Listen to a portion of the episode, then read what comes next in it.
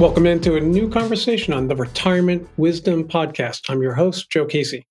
This year, we're focusing on the multi dimensions of your next life after the world of full time work.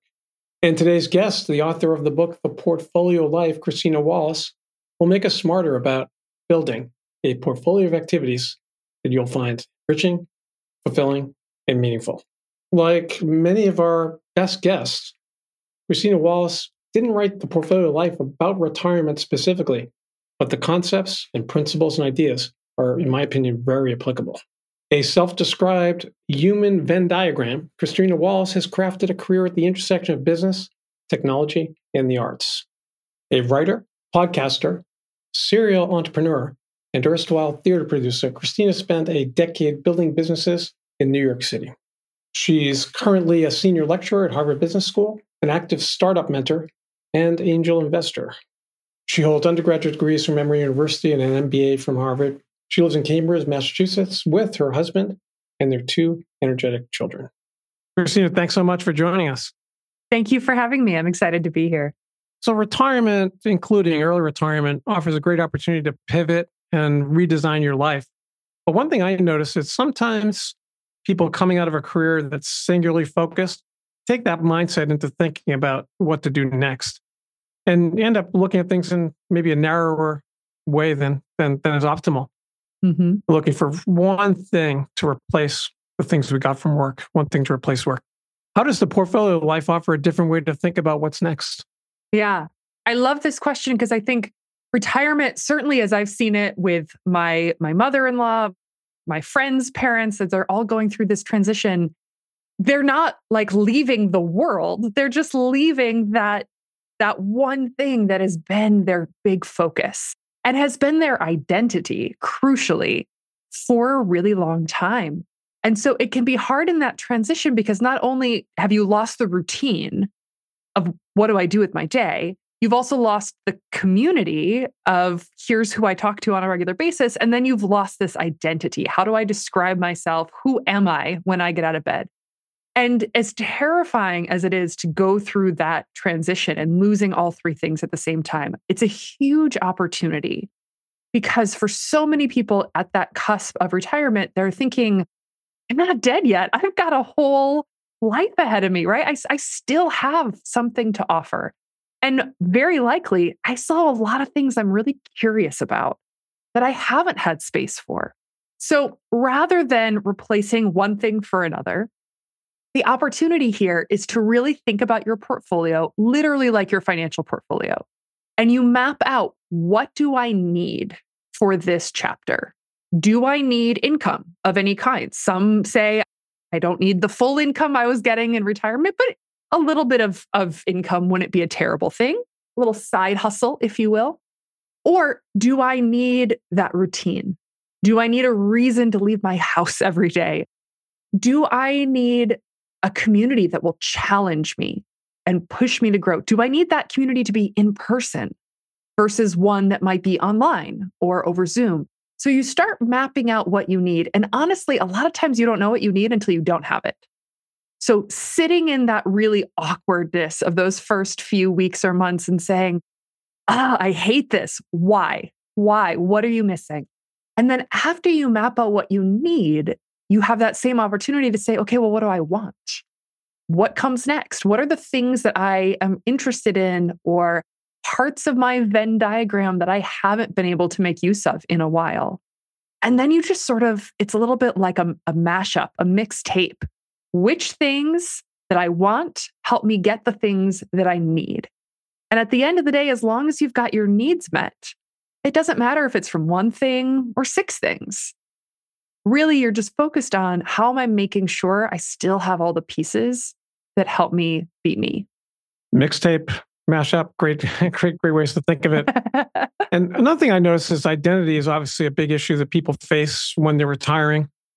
What are the downsides to equating what you do with who you are, and how can that be reframed? I mean, there's a huge downside. One is that you can lose who you are and your source of income in the same conversation. That's certainly a, a downside for people in my demographic who are much earlier in their careers. But I think later on, the big downside is the fear of retiring because you don't know who you are outside of your work. I think we certainly can see this in a number of leaders, whether it's in politics or the business world or fashion and media. We see this across the board. Folks that are holding on to these positions of power well into their 80s and 90s for I don't know any of them individually, but I can certainly extrapolate looking at it from afar because it feels like they have no hobbies. It feels like they have nothing else that makes them them, right? And if they lose this one thing, they are nobody. And so that's the big challenge. It's staying in longer than you'd want to, holding on to that job or that role, that leadership position longer than you want to because of that, the challenge of that transition. So part of this work is before that decision to retire, right? It's learning to separate your identity from your work and pulling up a level to say, okay, who am I in any given room? What do I bring to the table? Am I a connector? Am I a storyteller? Am I someone who challenges the status quo? Am I someone who can read the room and can instantly notice when someone is feeling left out? And that shows up in how I am a leader, how I am a grandparent, how I volunteer in organizations. All of those things can be relevant to an identity. So, doing that work before you quit, and then in that moment of that transition, that retirement experience, really thinking through what are all of the other translations of who I am in other spaces? What are other worlds, other rooms that want what I have to offer? One thing I noticed that there are a lot of great exercises in your book, The Portfolio Life. I wonder if you could tell us about one of them 100 Wishes. Sure. I love this one because it really helps people who have spent most of their life thinking about the career piece of them to excavate the other parts of them that they might have put away in order to kind of focus and be serious and, and make an impact. So, 100 wishes, that the idea of this exercise, it's very literal. I want you to write down 100 wishes for your life. But the point here is not just career wishes. These are things that when you are, let's say, on your deathbed, they are in total sort of the sum of the impact, the imprint that you will have left behind, the people you have loved, the things you have seen, the experiences that you had, the, the joys, all of those things. So when people start writing these down, you know, when they're younger, they're like, okay, I can get like 10, 15, okay, 20, maybe 25. And then they all peter out. The joy of doing this when you're older is that in many ways you get to look back and recap many of the incredible things that you have done with your life. It's a chance to reflect on, like, wow, I did do a lot of the stuff that I said I wanted to do, that I cared about, that mattered to me. And yes, your career is part of it, but it's only one piece. And then the joy at this point is saying, okay, well, what's still undone? Are there trips I want to take? Are there volunteer opportunities that I want to pursue? Is there a class that I, you know, if I'm like, should have done a stand up class, you're like, okay, great, go take a stand up class. go learn how to ski. I don't know. I mean, maybe skiing is a little dangerous depending on your experience level, but but there are so many opportunities you say, okay, maybe if I look at my 100 wishes, maybe 70 of them I've already achieved. I had the family. I got to have a huge impact on an organization. I've had three different careers and I've seen the world. Maybe that's a, a huge opportunity to be grateful for what you've done and yet to still say, what is left that I care deeply about doing? I was wondering if you could share one or two things that's on your list of 100 wishes. yeah. So, actually, one of the things that in the course of writing this book, I wrote down on my wishes thinking, oh, I have no idea how that's ever going to happen. And then I kid you not, in the last 12 months has happened. And I have to believe it's because I wrote it down and made it specific, was to become a Broadway producer. I started my career in theater. I was a theater and math double major. And I thought for a long time that I was going to be a theater director and a producer as my career. I moved to New York. I started out at the Metropolitan Opera on the management side. And then I went off to business school with the intent of coming back to the arts. And then life happens, financial crises happen. And I got diverted over into the tech world, which I love. And I've been here for 15 years. But I have always thought, well, how am I going to get back to theater? Not even full time, but how do I keep that in my life? I love the arts. I love the storytelling. I love the experience of everyone being in a place where you're all seeing something that won't exist again. Like this is just a moment in time and then it's over. And then at the beginning of last year, out of nowhere, a friend had a friend who was raising money for a show and said, Is this something you might want to do? I was like, Yes. so, first, I invested alongside a few friends. And then we invested in another show. And then we started talking to the producers. And I said, Well, how do I become you? They're like, Actually, it's not that hard. Here are the steps. So, literally, my partners and I just finished wrapping a fundraise for the new musical Water for Elephants, which is based on the book that comes out in March on Broadway. And we are co-producers on the show. Like it's it's unfathomable to 15-year-old Christina that I made it to become a Broadway producer by 40. And yet if I hadn't written it down, I don't know if I would have been as clear in my head that this is something I wanted that's phenomenal. It just shows the power of writing those things down. There's something about it that uh, that really is transformational. And picking up on that, I think it's important that people know that the portfolio of life isn't theoretical for you. You actually are a human Venn diagram. Yes. You really live this, and you do a truly amazing mix of things. What lessons would you say you've learned in process of crafting your own portfolio life? Yeah. I think the two things that continue in some ways that I continue to learn time and time again as I go through each chapter of my my life, each season. Number 1 is that just because you picked it up doesn't mean you can't put it back down. By which I mean you can't just add add add. You have to also call. you have to curate. And there are many things in my life, in my practice, in all the things that I love that right now are at a 0% allocation in my portfolio because I just don't have the capacity. And if I try to stretch myself too thin across too many things, I don't actually enjoy this life I've created. And so being able to have that discipline to say, for this season, what do I need? What do I want? And what is the mix of activities that delivers that, knowing that this is just a season? So, for example, right now, I've been a musician my entire life studied piano, cello, voice, played in orchestras, sang in choirs, conducted. I made my money through college as an assistant choir director at a big church. Right now, I am not performing in any capacity. I'm not singing in a choir. I don't have an a cappella group or an orchestra. And this is really, truly the first chapter in my entire life where that has not been true since I was four. But in large part, it's because I've got two young kids right now. They're two and four, almost two and four. And I had these children right at the time we had a, a pandemic where singing around other people is like the most dangerous thing you could do. And that wasn't a risk that I was able to take at that point for my health, for their health. And so singing went on hold for a while, and I have not found the opportunity to pick it back up just yet. In the meantime, I have found ways to bring Broadway back into my life, ways to to write in ways that I hadn't had space for. So my artistic piece of my portfolio, the creativity, the making, it's still there. It just looks a little different right now.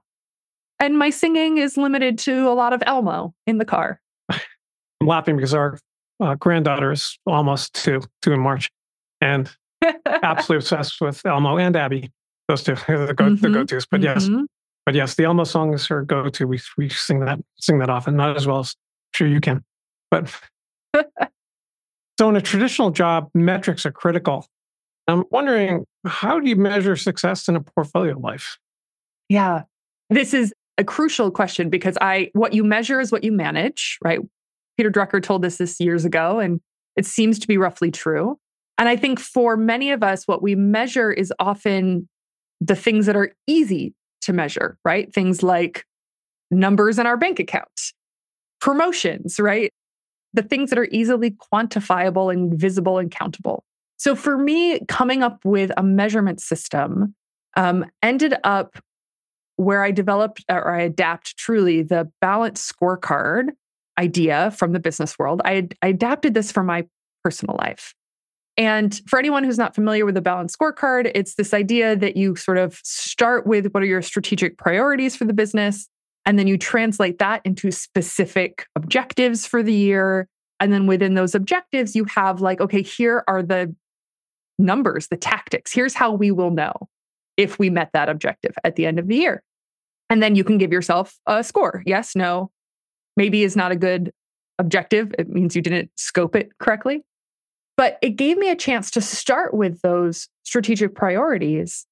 And it helped me recognize that my career was one piece of my focus. And I absolutely have things I'm I'm focused on and what the metrics are and how I will know that I succeeded there. And then I carved out, okay, if I say my my health is important to me, okay, what am I going to do about that this year? And how will I measure that success? Whether it's my strength, whether it's what I'm fueling my body with in terms of food or sleep, whether it's, hey, I'm turning 40, there's a couple of really important doctor's appointments I'm supposed to start doing this year, right? Am I making space for that? Am I taking care of myself or not? And then carving out sort of what are each of these pieces of my Venn diagram or my portfolio that I say matter and how am I measuring them? And the great thing about doing this is you start to see if you are like me, the first time you do this, you're like, whoa, I can't possibly manage 70 things in one year. That's not realistic. And then that's when you say, oh, I think I'm overcommitted. that's the other thing I'm continuing to learn. Part of curation and prioritization is saying, what is the priority for the year and what is maybe on the back burner or not now? And that gives you a chance to holistically say, okay, this I don't have space for. That really matters. Here's how I'm going to balance that load. And then set the actual goals at the end of the year. How will I know if I achieve this or not? It's a little bit, I don't know, maybe overbearing of a framework the first two or three times you do it. And then it just sort of becomes kind of natural. A quick break in the action with a question What's on your reading list this year? If you're looking for ideas, check out our page on our website, Best Books on Retirement. You'll find short summaries of the books I'd recommend. And in some cases, there's a link to the podcast conversation with the authors. What you'll quickly notice is that not all the books are about retirement specifically, but the principles and ideas there are very applicable to your next phase of life. You'll find a link in the show notes or go to our website, retirementwisdom.com, click on the Insights tab, and go to Best Books. Appreciate all that. And one thing is that sometimes retirement's really not the right choice. It's not for everyone, or it's not the right time to your point on on seasons. When can a sabbatical be a good option for mm. people to consider? Oh, I love this question because one of my friends and colleagues, DJ DiDonna, is working on a book on sabbaticals right now. I was like, this is such a powerful idea. You have to write this up. So, a huge part of sabbaticals in my interpretation, DJ, don't kill me for this, is when you reach this point where you need space to look at things differently. So, this could be a moment of burnout. It could also be a moment where you say, This is no longer serving me, but I don't know what would. Like, I don't have enough space to reflect at the big picture because I'm in the weeds day to day it could also be have nothing to do with like your job, your career. It could be about your your health or your personal life. It might be a space where you're like, I actually need to take a break in order to take care of my parents, my child, my whatever. And I'm not doing either the service that they need by splitting my time. So I'm going to take this specific, defined break, this space, and I'm going to use that space to do blank. It could be do this project I've always been wanting to do, write the great American novel.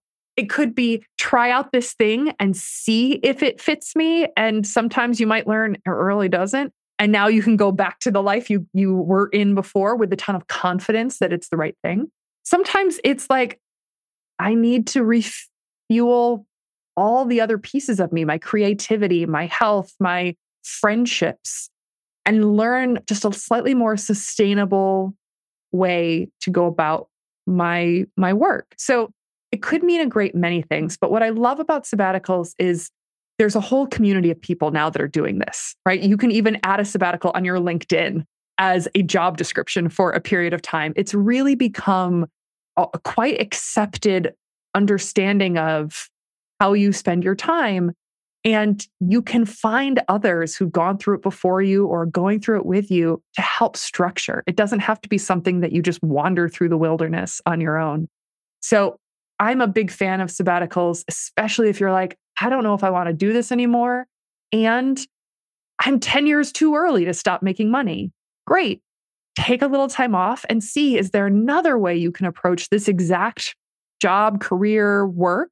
Or is there another line of work that you might want to make a pivot into for the last chapter of your working career? Another thing you brought up in your book was the idea of personal board of directors. I'm just wondering mm-hmm. what you what advice you offer people who are thinking about planning what's next about forming their own personal board of directors.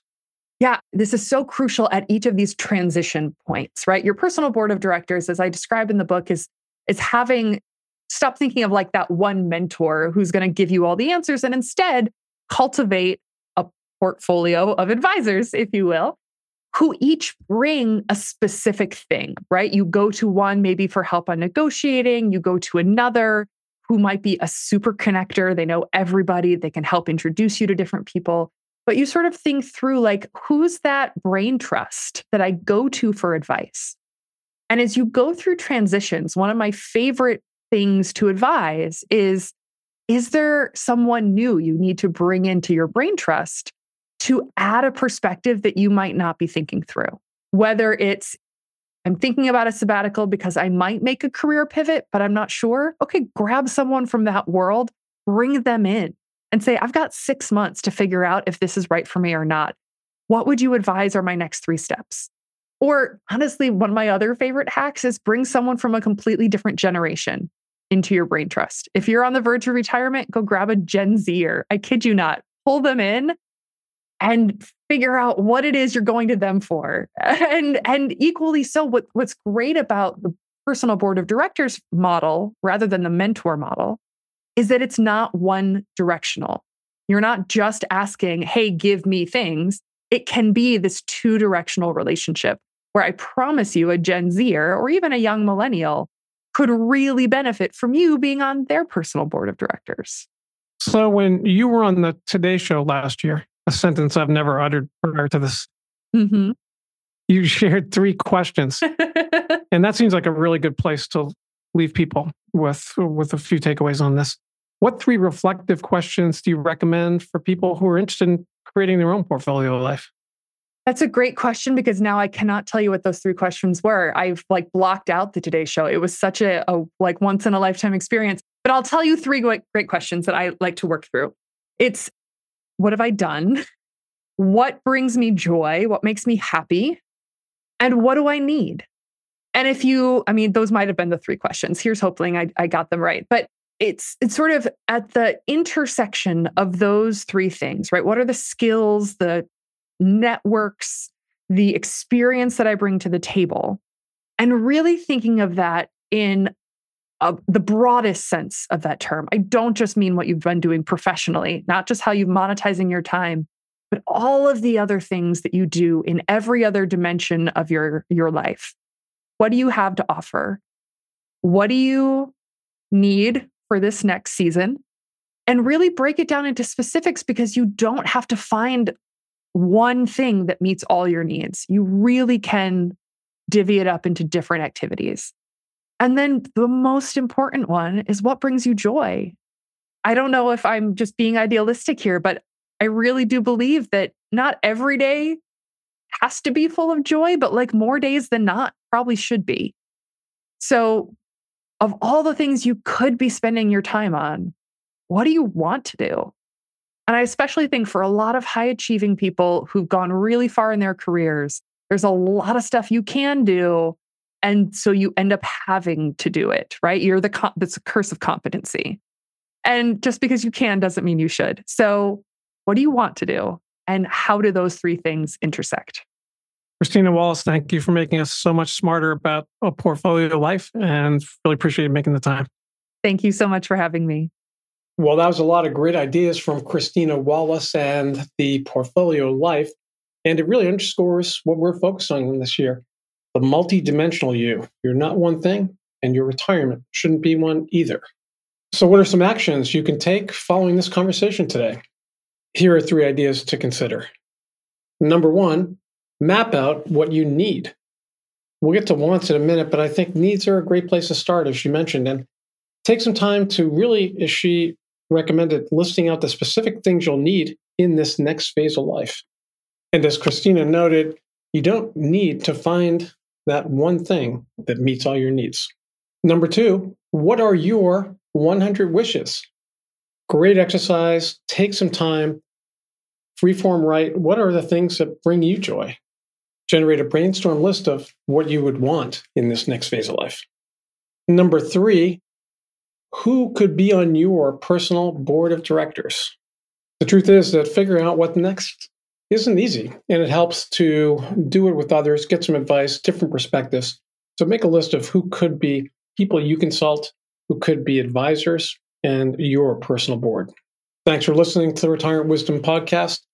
The mission here is to help you build the life you worked so hard to earn following full time work. I believe that can, for many people, be a multi purpose retirement, not just one thing, but a collection of activities that you create that are going to bring you joy, satisfaction, and happiness going forward. You can browse all of our episodes at our website, retirementwisdom.com.